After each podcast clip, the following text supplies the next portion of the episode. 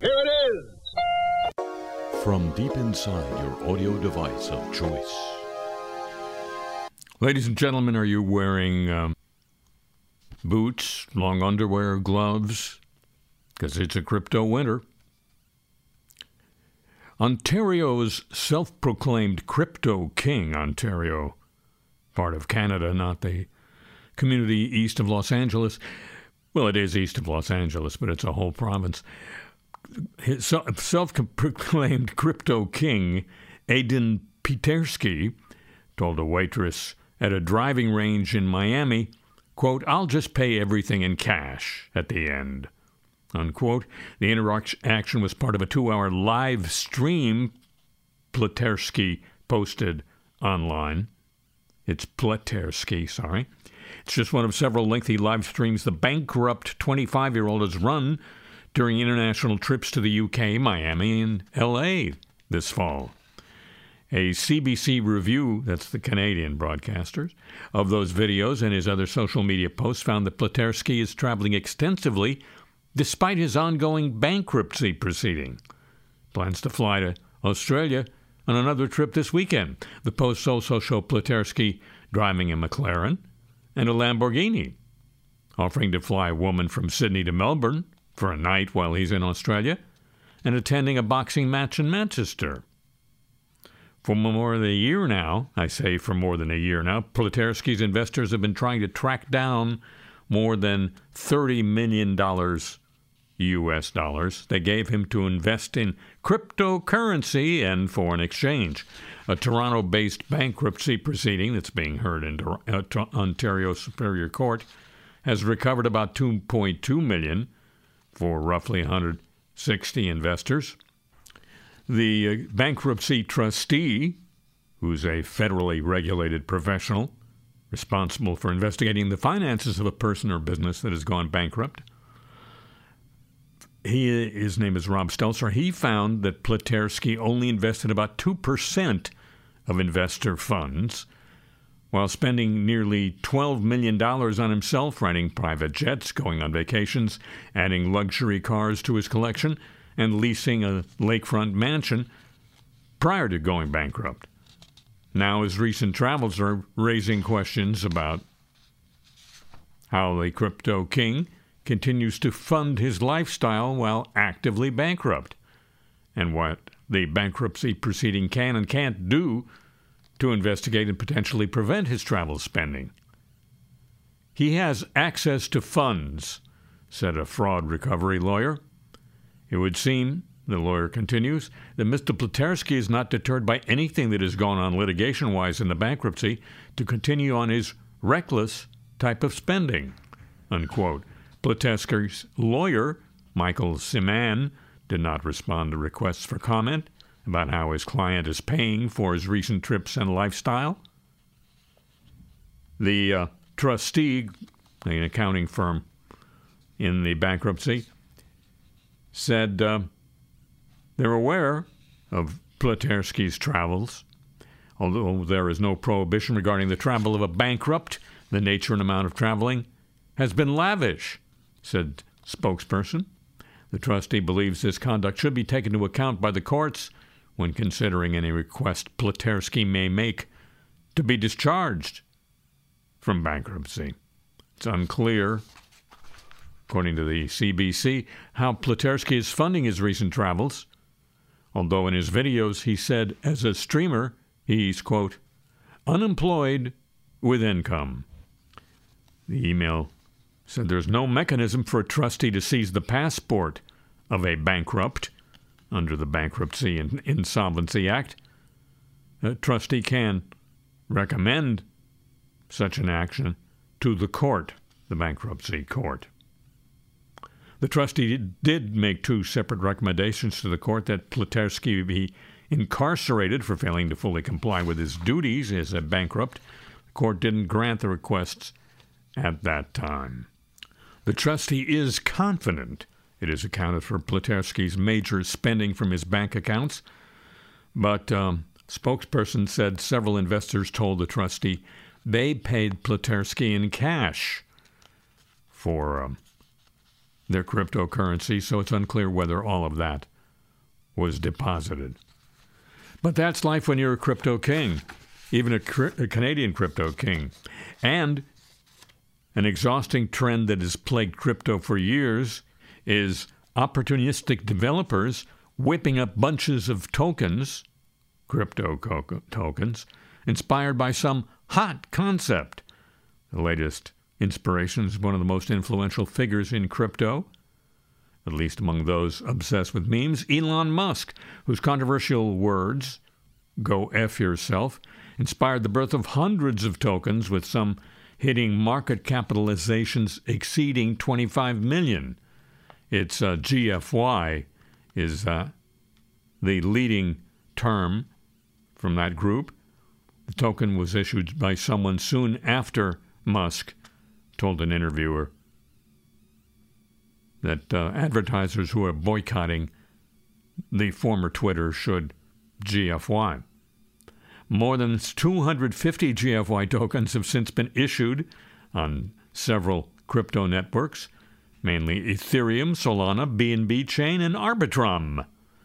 The market capitalizations of these vary from under 15 grand to more than 25 million.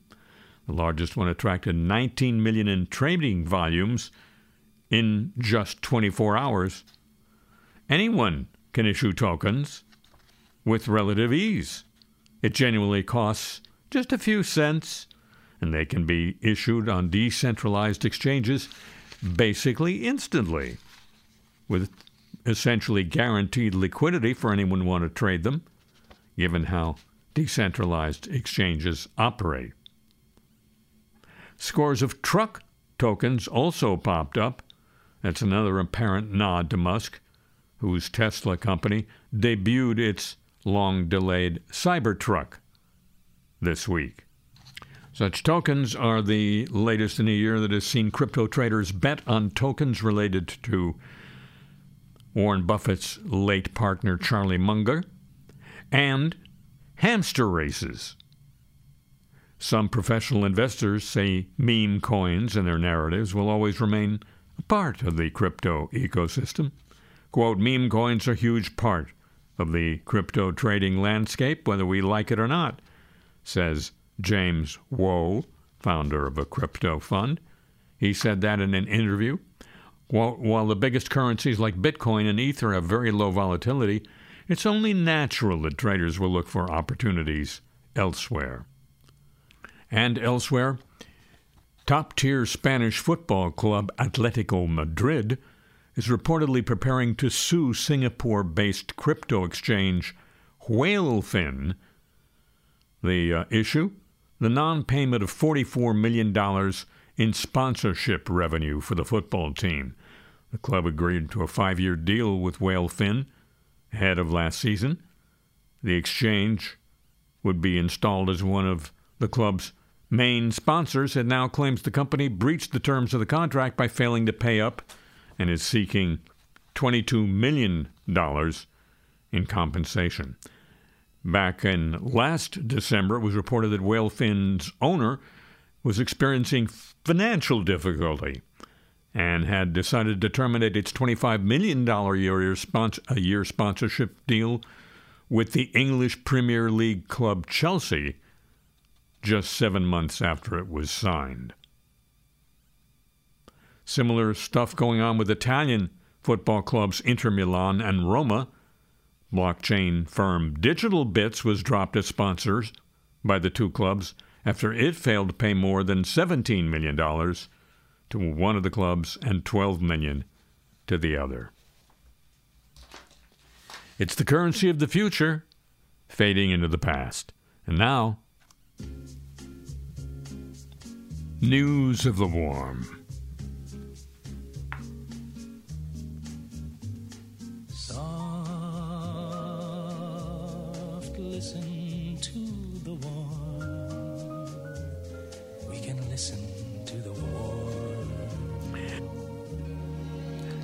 New research finds million-year-old methane gas is trapped between the ice. It's now surfacing with a potential to further warm the planet. Quote, "Glacial retreat is the big driver of gas escape here, says a glaciologist at the University Center in Svalbard, Norway. Scientists at Svalbard are learning what helps Americans understand the changes happening in the United States. As the Arctic warms, it adds to rising sea levels along our coasts and instability in the atmosphere, contributing to extreme weather events. Across Svalbard, a cluster of islands close to the North Pole, scientists are detecting methane gas gurgling up through groundwater springs. They checked 123 springs. They found methane in all but one. Carbon dioxide emissions from cars and factories are the primary driver of climate change, staying in the atmosphere for hundreds of years. Methane is short-lived by comparison, but it's far better at trapping heat. The primary sources of methane come from the production of fossil fuels and ag. More than 100 countries, including the U.S., have signed the Global Methane Pledge, a commitment to cut emissions 30% by 2030. But the particular team in Svalbard is concerned the world's accounting of how much methane is emitted each year does not include the gas emerging from the Arctic. Quote, if there's a huge natural rush of methane about to come, then that will change our planning for methane management, unquote. Permafrost, a frozen blanket of soil, can lock massive amounts of ancient methane gas underground. As a glacier recedes, space can open at the edge of the permafrost, which then allow gas to escape. And in Svalbard, the glaciers really are vanishing. That from CBS. News of the warm, ladies and gentlemen. Watch the glaciers go by. Now just a little bit of news of the Olympic Games. French media are reporting grave concern within security forces that the opening ceremony out in the open along the banks of the River Seine could be vulnerable to attack. This is from Agence France-Presse. A man known to the authorities as a radical Islamist with mental troubles last week stabbed to death a German tourist close to the Eiffel Tower by the river, in what prosecutors are investigating as a suspected act of terror. Quote, there is no plan B. We have a plan A, within which we have several alternatives, the sports minister told French radio. She said the terrorist threat, and particularly the Islamist threat, exists, but added, it is not new and is neither specific to France nor specific to the Games. That would be reassuring, I guess.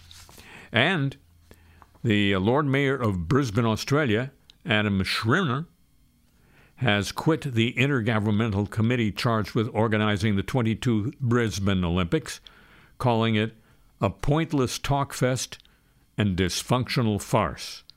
It's the first significant split for the organizers of the bid, which is going to host the 2032 Games. According to the IOC, the so-called Leaders Forum comprises representatives from all three levels of government and other agencies. It's designed to deliver the Olympics and create a legacy for Queensland. Its brief is to work with the Queensland state government to progress the significant venues, villages, and transport infrastructure for the Games, using progress as a verb. But Schreiner said the group was only being used to placate key stakeholders while all the real decisions are made by the state government behind closed doors. The reality is we always wanted to be team players. The state government wanted to play politics, he said. He added, we don't need overpriced stadiums. We need better transportation. He actually said transport. He's an Australian. This week it became very apparent that the Intergovernmental Leaders Forum is a dysfunctional farce. A $2.7 billion redevelopment of the existing Gabba Stadium, set to be demolished and rebuilt in Brisbane, is intended to be the centerpiece of an Olympics that will have venues across southeast Queensland. But Schreiner called for other options to be considered. He especially balked at the state government's plans for Brisbane City Council to help cover an estimated $91 million in costs to upgrade another local stadium to host cricket and Australian rules football. Quote, the state government's game playing is jeopardizing the games, and they're quickly losing the support of the people of Queensland. Queensland Sports Minister Sterling Hinchcliffe said a seat would be kept open for Schreiner should he decide to rejoin. Or just take the chair. It's a smart world after all. It's a smart world. Hackers have been able to gain access to personal information from about 6.9 million users of the genetic testing company 23andMe using customers' old passwords. In some cases, this information included family trees, birth years, and geographic locations, according to the company. After weeks of speculation, the firm has put in a number on the breach. More than half of its customers are affected. The stolen information does not include DNA records. 23andMe, as you know, is a giant of the growing ancestor tracing industry. It offers genetic testing from DNA with ancestry breakdown and personalized health insights. The company, based in South San Francisco, was not hacked itself, but cyber criminals logged into about 14,000 individual accounts, about 1% of customers, by using email and password details previously exposed in other hacks. In other news, more hacks. As first reported by TechCrunch, 23andMe has acknowledged that by accessing those accounts, hackers were able to find their way into, quote, a significant number of files containing profile information about other users' ancestry, unquote. The criminals downloaded not just the data from those accounts, but the private information of all other users they had links to across the sprawling family trees on the website. Information like names, how each person is linked, and in some cases, birth years, locations, pictures, addresses, and the percentage of DNA shared with relatives. One batch of data was advertised on a hacking forum as a list of people with Jewish ancestry, sparking concerns of targeted attacks. There is currently no evidence that any of the data sets advertised have had any buyers or that they have been used by criminals. Official of CyberSafe, a risk management platform, said the data breach at 23andMe, quote, emphasizes the importance of improving cybersecurity behaviors in the general population. Poorly secured accounts with weak passwords and no two-factor authentication put all those sharing their sensitive data at risk, he said. 23andMe is now telling all affected customers as required by law. Good news, they're still abiding by some laws. Speaking of which, news of Musk love. A former Tesla employee has told the BBC he believes the technology powering the firm's self-driving vehicles is not safe enough to be used on public roads. Lukas Krupke leaked data including customer complaints about Tesla's braking and self-driving software, to the German newspaper Handelsblatt. He said attempts to highlight his concerns internally had been ignored. Tesla didn't respond to requests for comment, not even a poop emoji. Tesla has by far the best real-world AI, Elon Musk said, in a post on formerly Twitter this week. But in his first UK interview, Mr. Krupke told the BBC's technology editor He was concerned about how AI was being used to power Tesla's autopilot service. Its autopilot feature includes assisted steering and parking, but despite its name, it still does require someone in the driver's seat with their hands on the wheel. I don't think the hardware is ready, and the software is ready, he said. He went on, it affects all of us because we're essentially experiments on public roads. So even if you don't have a Tesla, your children still walk in the footpath. He said he had found evidence in company data which suggested that requirements relating to the safe operation of vehicles that had a certain level of autonomous or assistive driving technology had not been followed.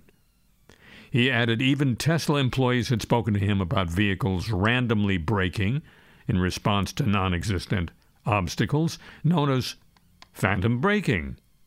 This also came up in the data he obtained around customer complaints. And finally, Conitex News also, Harvard was in the news this week because its president and the president of two other universities in their congressional testimony rather soft-pedaled their approach to calls for genocide on their campuses. They, Harvard President Dr. Gay had issued an apology by the next day. But a former Harvard misinformation scholar has filed a whistleblower complaint against the university, alleging that its Kennedy School, I went there, canceled her research into social media harms in order to protect a $500 million donation from the Chan Zuckerberg Initiative. Harvard insists the charges are totally, absolutely, definitely unfounded, and that Meta has no undue influence at the school just because former student Mark Zuckerberg's philanthropic organization promised the largest donation to date, or because Facebook's former communications head Elliot Schrage participates in a fundraising body for the Kennedy School called the Dean's Council. Dr. Joan Donovan, presently an assistant professor at Boston University, worked for 5 years at the Kennedy School. She served as the director of Technology and Social Change Research Project, which studied how communication technology affects social change. That organization, active between 2019 and 2023, reported on issues such as the role of social media in coronavirus hoaxes and in the January 6, 2021 riot at the Capitol. In her declaration in support of a complaint, Donovan claimed once she began looking into allegations made in October 2021 by former Facebook employee Frances Haugen that Meta Facebook put profit over safety, the dean of the Harvard Kennedy School, Douglas Elmendorf, and other school leaders began to question her about her work. Ultimately, she claimed, they shut down the research project she oversaw. HKS leadership systematically rendered our study mute with an escalating series of restrictions and bureaucratic hurdles designed to stop their work and the power of Dr. Donovan's research findings to challenge Meta's false public narratives. That's the argument of whistleblower aide in a statement supporting Donovan's complaint against Harvard.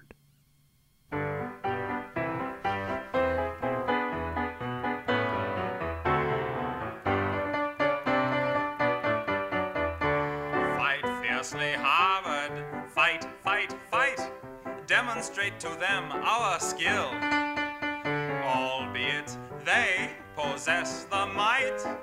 Nonetheless, we have the will. How we will celebrate our victory. We shall invite the whole team up for tea. How jolly! Hurl that spheroid down the field and fight, fight, fight. Let's not be rough though.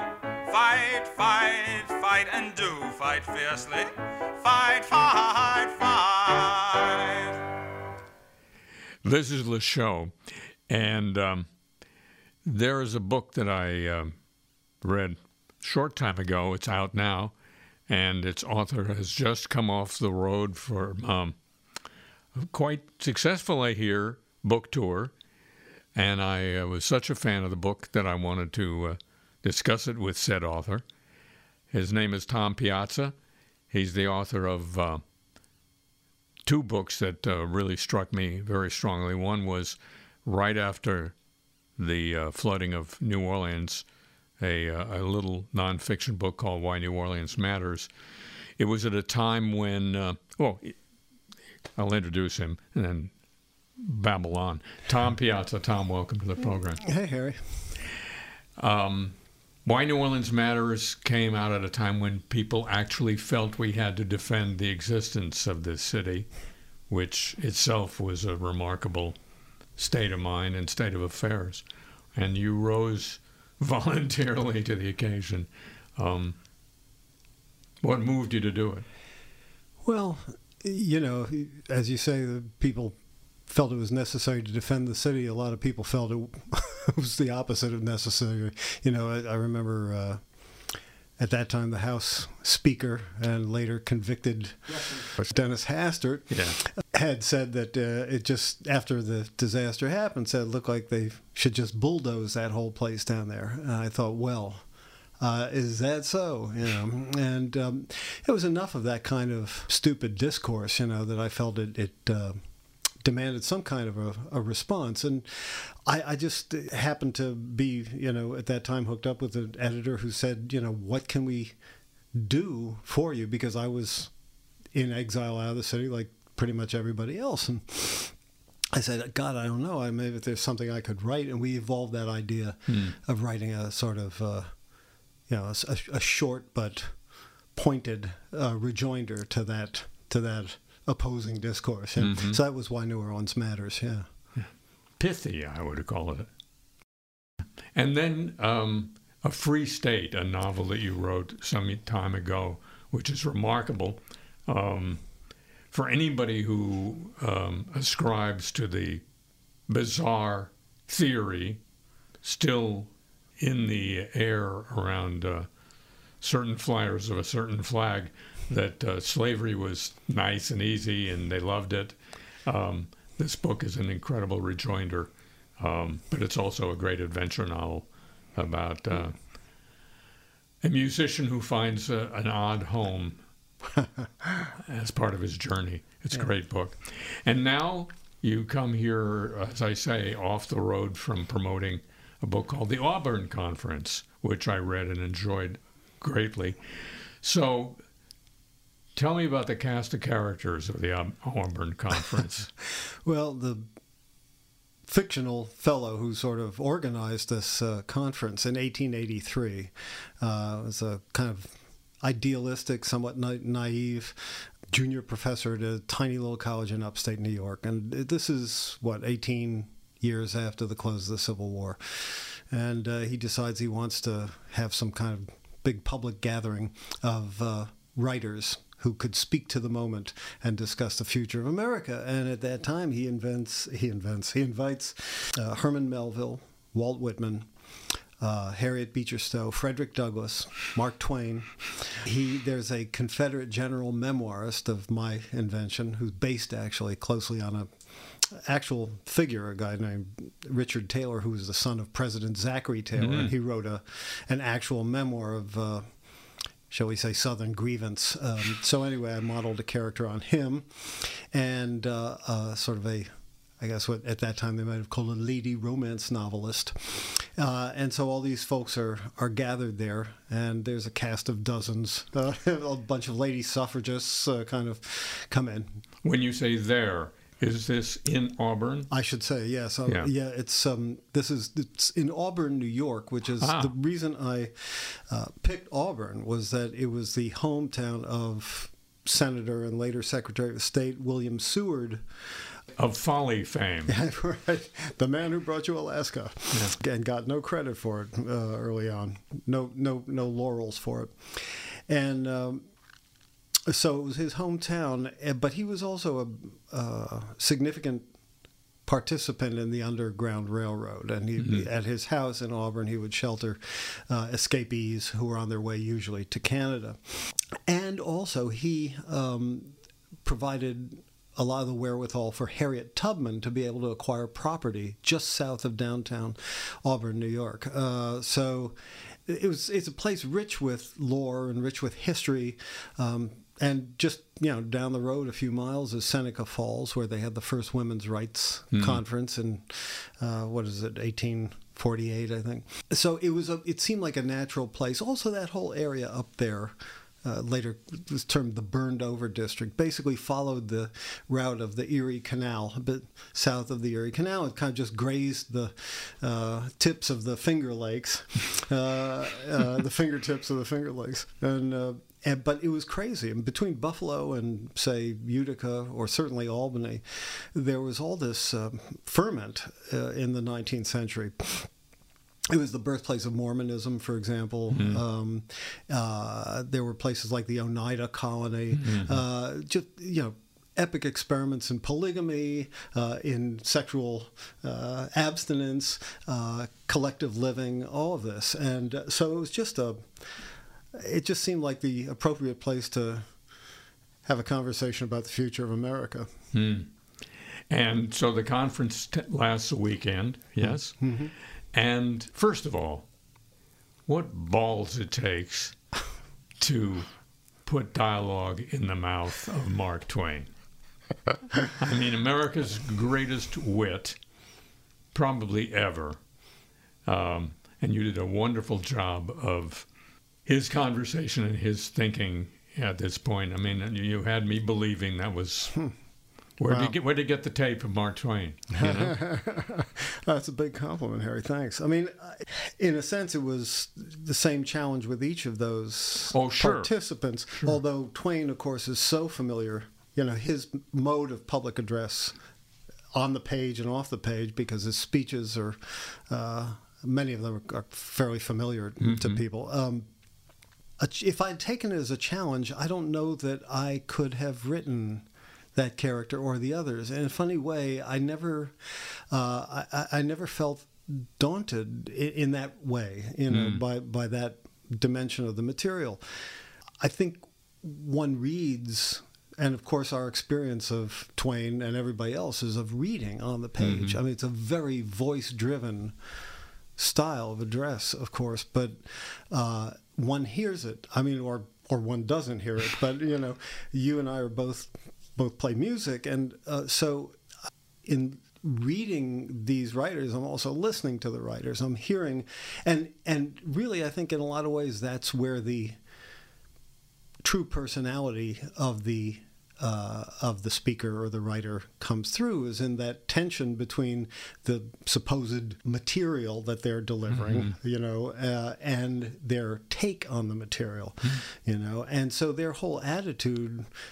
You find in what they accent, where they, do they talk in small sentences? Do they talk in quick sentences? Are they addressing you quickly, like this, with periods after every clause? Or do they construct long Henry Jamesian sentences, comma, with subordinate clauses, comma, going on, comma, end to end, comma, ad infinitum, until, comma, finally, So it tells you something about who the person is. And if you listen, if you have an ear, and if you have a streak of the mimic in you, which evidently I do after this book, that's...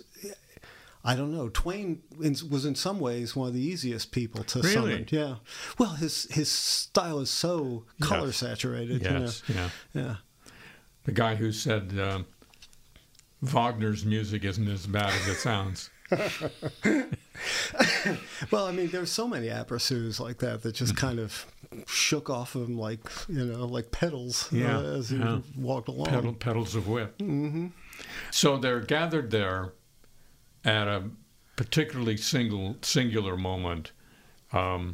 Reconstruction has just ended, which some, me included, would consider the end of the experiment. When a victor in a civil war walks away from the victory and leaves the losing side to go about its business. It seems to me I've heard that song before, very recently. Yeah, many times, haven't we? Yeah. Yeah. But it's still a remarkable moment in American history. Yeah, and I think when you say the end of, I'm sorry, how did you put it? The end of the American experiment. Yeah. In a way, I think that's a defensible take of it, because so much.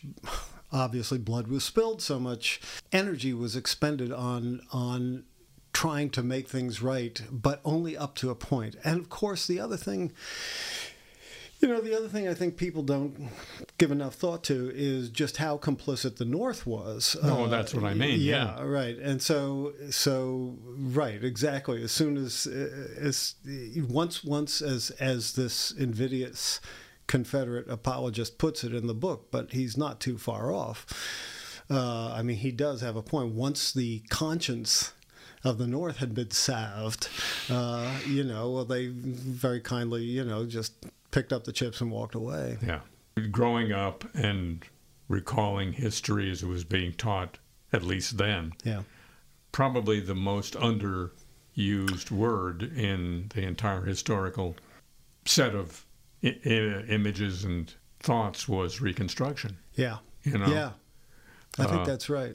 And it was so telling and so dramatic in its effect on the country going forward. Another almost century of Jim Crow, slavery by another name, convict slavery.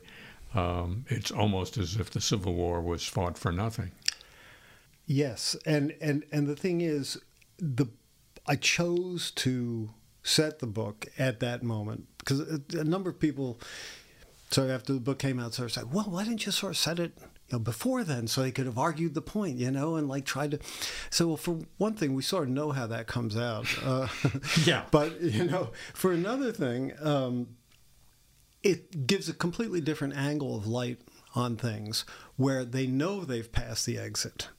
And what now? Is it possible to salvage things? What are the prospects for the country once we've made this devil's deal? Yeah, well, devil's deal. Fine,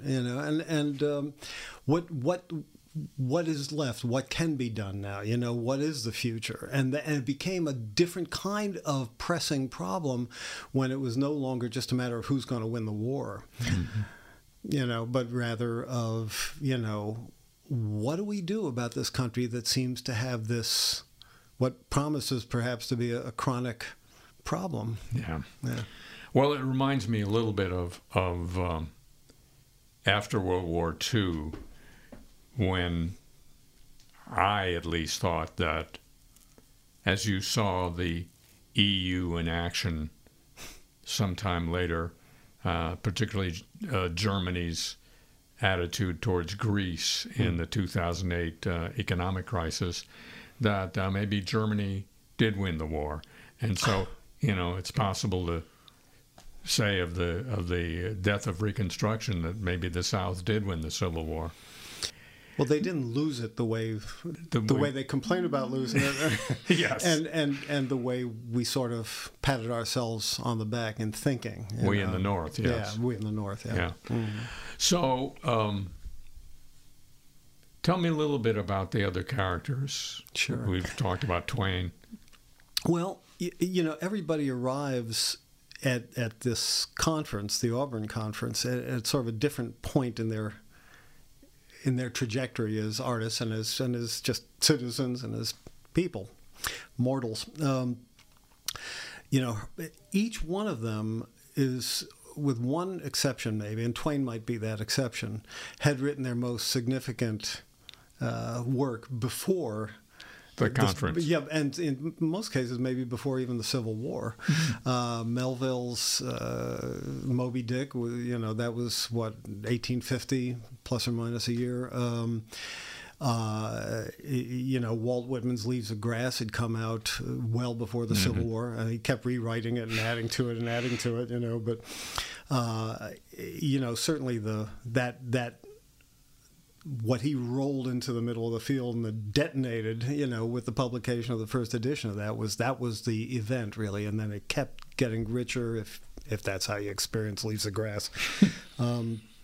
I don't mean to be snarky in saying that, but it's funny for me with Whitman, and this is a parenthesis perhaps, but with Whitman, I had never loved that sort of expansive manifest destiny, you know, dimension of Whitman's oratory, if you want to call it that, because it was so tied up with ego and with sort of indefensible, what would now maybe call tropes of entitlement.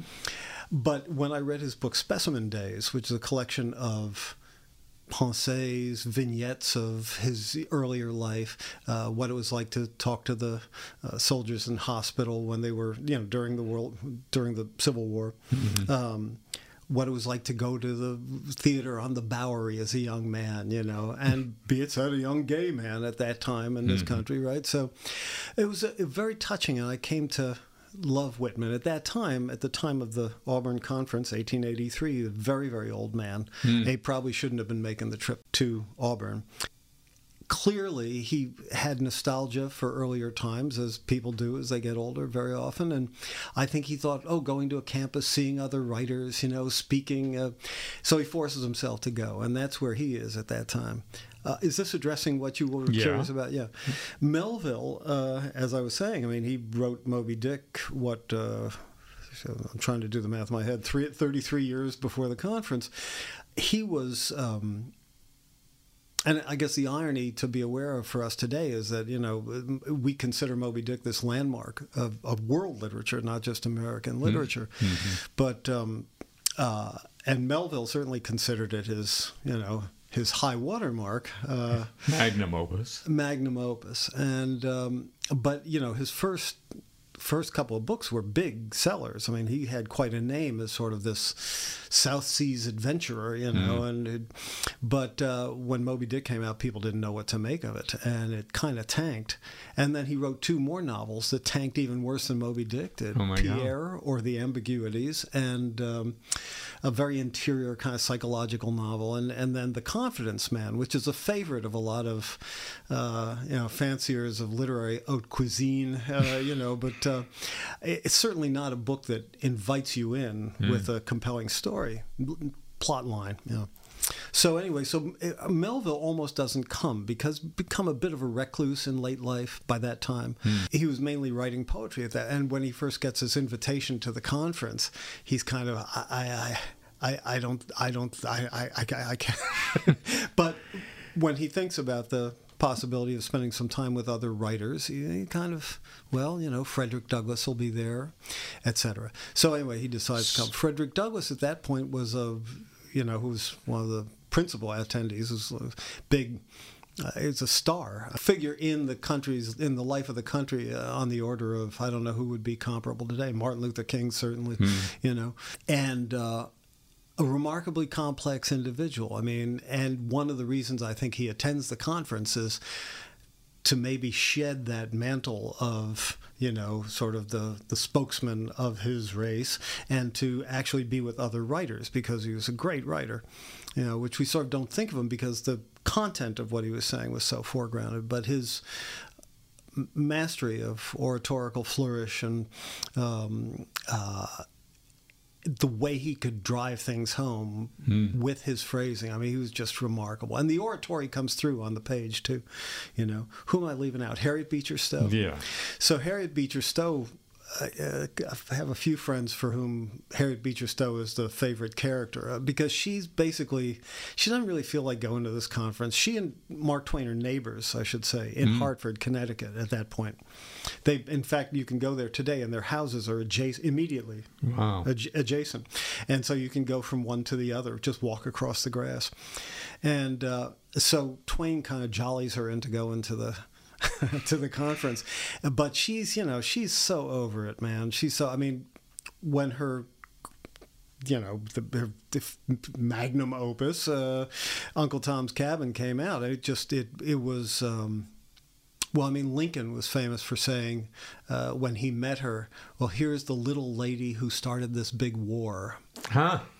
And it, I mean, there's, you know, obviously it's not that simple, but that book did a huge amount to attract attention and sentiment against slavery. And so she had gone through all that, but she had also had the experience of seeing that work conscripted into all these different theatrical presentations, minstrel shows, corrupted play versions, she just was over. And she kept writing books because, for one thing, she was the engine that drove her household. I mean, her income was the principal thing. And you mean people write for money? Those were the days. Didn't Dr. Johnson say no man but a blockhead ever wrote but for money? But I may have that wrong. That might have been Jelly Roll Morton. Anyway, but whoever it was who said it. But so she's very funny. She gets there and she just obviously not particularly impressed with herself or anybody else for being there, and especially the romance novelist Lucy Comstock, the fictional romance novelist who I invented, drives her up a wall. So, and she's remarkable, and she also toward the end of the book kind of ends in. How can I say? Tears? It goes off the rails. Not that you'd expect a big conversation about the future of America to go off the rails, ho, ho, ho, but... Much like the country itself. Well, there you go. So she really gets into it with this Confederate general memoirist, and she tears him a new one. Mm. Very, very happy to see her do that. So... You've been touring. What kind of reaction are you getting? Well, I mean, I've got to say it's really been wonderful. I mean, this book is not going to be, I don't imagine it's ever going to be a bestseller unless somebody decides to make a movie of it or something. Mm. But the audiences have been terrific, really well attended. I've done some of my favorite events I've ever done during this tour. I did a wonderful event at the American Writers Museum in Chicago that streamed, and we got a great response to that. And my God, I'm trying to think of the Center for Fiction in Brooklyn, New York was an amazing event, and also all along the way I saw people I hadn't seen for decades. Mm. They came out and so it was. I was actually amazed at the degree to which people seemed to actually get what I was doing with the book, Which stands in remarkable contrast to the book's pre-publication experience, doesn't it? Yes, and to some degree, its post-publication experience. The book. Yeah, how can I say? How do I approach this directly? It couldn't find a home initially. Well, it went to about 10, plus or minus one or two, 10 publishers with my previous agent. My God, I wish I could have used the praise that the publishers lavished on the book, as blurbs for the book. It would have been terrific. But they all ended up with the same thing, saying, but I don't know how we can sell this book. Yeah. One editor at a very reputable publishing house was even amazed that he had never heard of this conference, and he couldn't wait to find out, to do more research and find out about it. Maybe there's tapes. Actually, that brings up I don't know if it's okay to do this out of sequence for what we're saying, but just as a parenthesis, none of those authors who participated in the conference made any, recorded. There was no record of their voice except for one, Walt Whitman. Mm. And there's a fragment, a tiny fragment, I think it's less than a minute, of him reading from his poem America. And you can only hear sort of...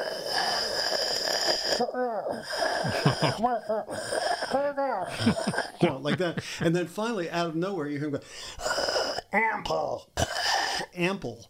And ample in this kind of Brooklyn bray, and I remember when I heard that I thought, oh my God, a chorus Whitman was sort of he was a Brooklyn guy. He wasn't like a Harvard, you know, type of high diction person, of course. But that sound was what actually really helped me find Whitman's voice, mm-hmm. as well as maybe that I did in the book, you know. But so to return to the what you were asking me about, my agent seemed to think that I could profit from having a different kind of representation, and basically, I think the phrase has dumped me.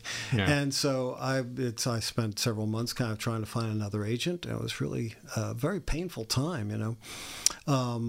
My former editor told me that it didn't join the conversation happening today, didn't illuminate the conversation happening today, which is kind of funny because it's sort of the point of the book, which is that the same exact conversation is happening today.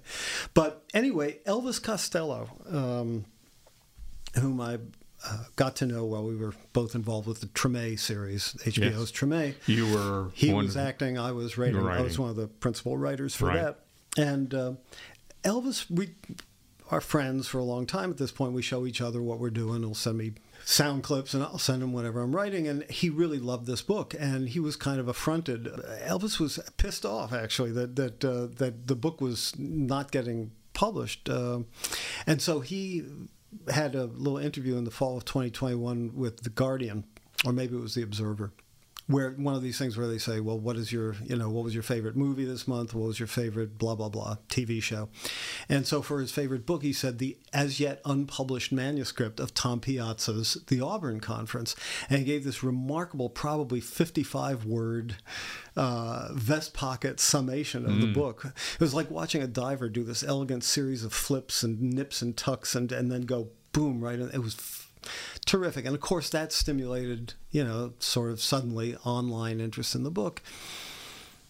This is taking too long to talk about, but Greil Marcus saw what the cultural critic and music writer Greil Marcus, brilliant guy, had seen what Elvis wrote there, and he got in touch and wanted to see an advanced galley of the book. I said, well, Greil, that's one for the Ouija board. I don't know when that's coming, if it's ever coming. So I told him the story.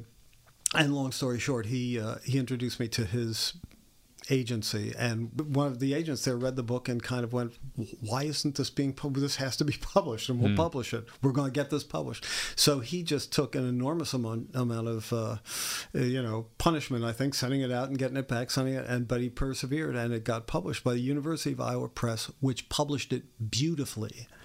Beautifully. Does the University of Iowa Press publish a lot of novels? Very few. I thought so. But they have started, you know, one of the things about this moment is that with the kind of increasing conglomeration of publishing, to speak only of publishing corporate entities, you know, more and more of what used to be discrete publishing houses are you know, joined under one big rubric, with one big sign hanging over the whole thing, which is an S with a couple of vertical strikes through. So it's all about, you know, obviously it's they're making money. It's always a business, but this is the horse that's pulling the cart is absolutely profit, maximizing profit. So you have fewer and fewer books that more and more resources are devoted to, and they're trimming staff because that costs money. Well, I think anybody who reads knows that they have trimmed copy editors at every institution on the face of the earth. Yes, true, including the New York Times. Most particularly, but also book publishers. We could just go right down the list.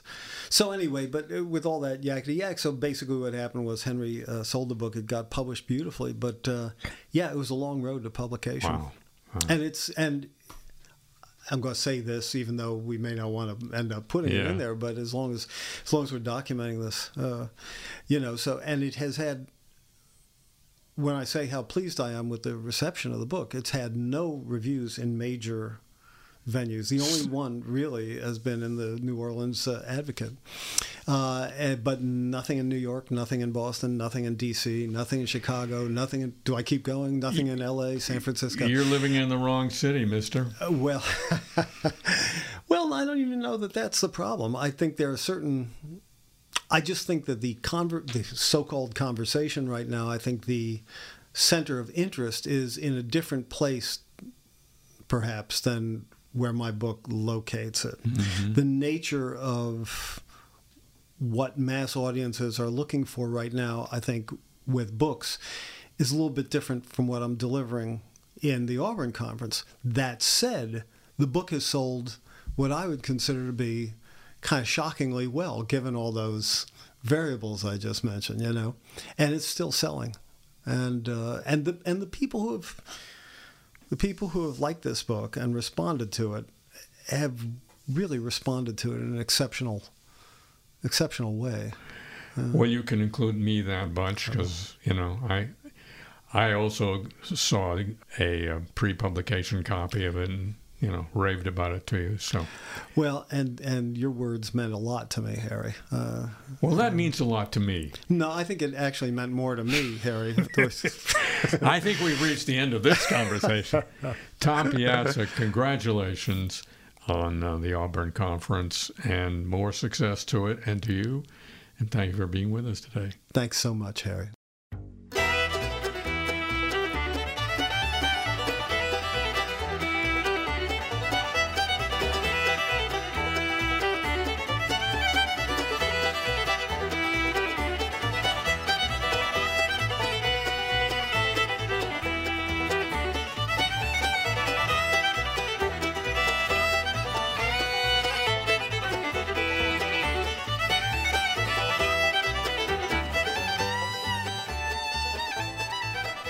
Well, ladies and gentlemen, that concludes this week's edition of the show. Back next week, same time, same radio station, or on your audio device of choice, whenever you want it. Love to have you back. A tip of the show, chapeau to the San Diego desk, to the Hawaii desk, to Pam Halstead, and to Thomas Walsh here at WWNO New Orleans. The playlist of the music you hear here, your chance to get Cars I Talk t-shirts before we run out, and so much more, all at harryshearer.com.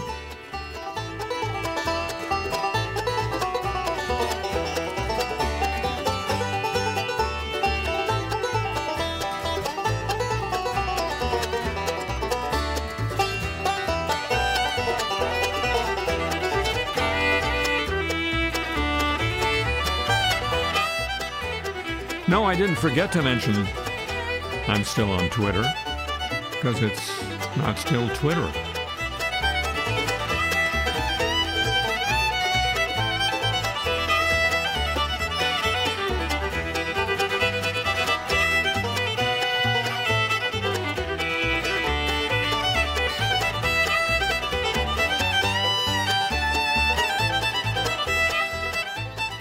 The show comes to you from Century of Progress Productions and originates through the facilities of WWNO,